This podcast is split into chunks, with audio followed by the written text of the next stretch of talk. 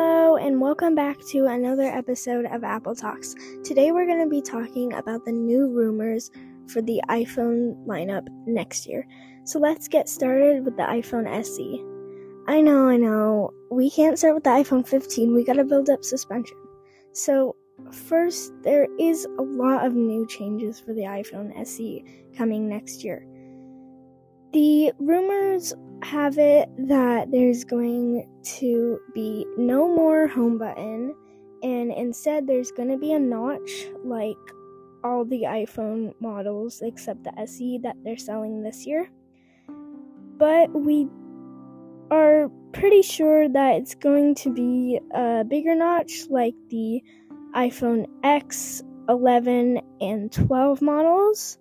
But we are hoping that it's going to be a smaller one like the iPhone 13 and 14. And I honestly don't think this will happen, but some people say that there is going to be a dynamic island on the iPhone SE. I feel like that's too absurd, and maybe in a couple of years, but for now, I think there's gonna be a notch. A notch on all the phones this year means Face ID.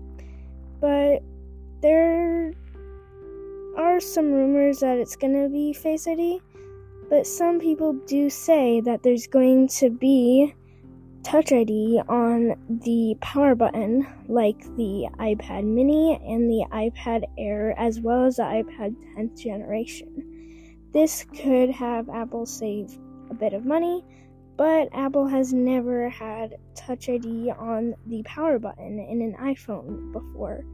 So, those are the major updates. There's also going to be a USB C port, and um, there might be a, an LCD screen. But let's transfer to the iPhone 15. But let's take a break first.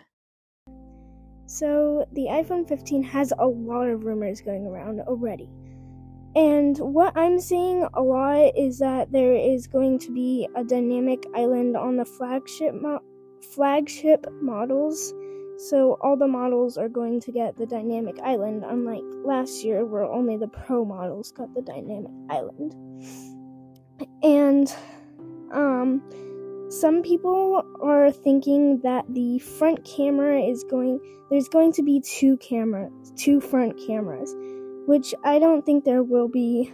And some people also think that the, the dynamic island is going to either get smaller so it's going to be like a much smaller pill shape with um your your small camera cutout or two camera cutout and some people also think that there's going to be no notch or dynamic island at all. But I think there's going to be either a notch with one camera or um, I mean, there's either going to be a dynamic island with one camera or a dynamic island with two cameras. People are also saying that there's going to be four back cameras.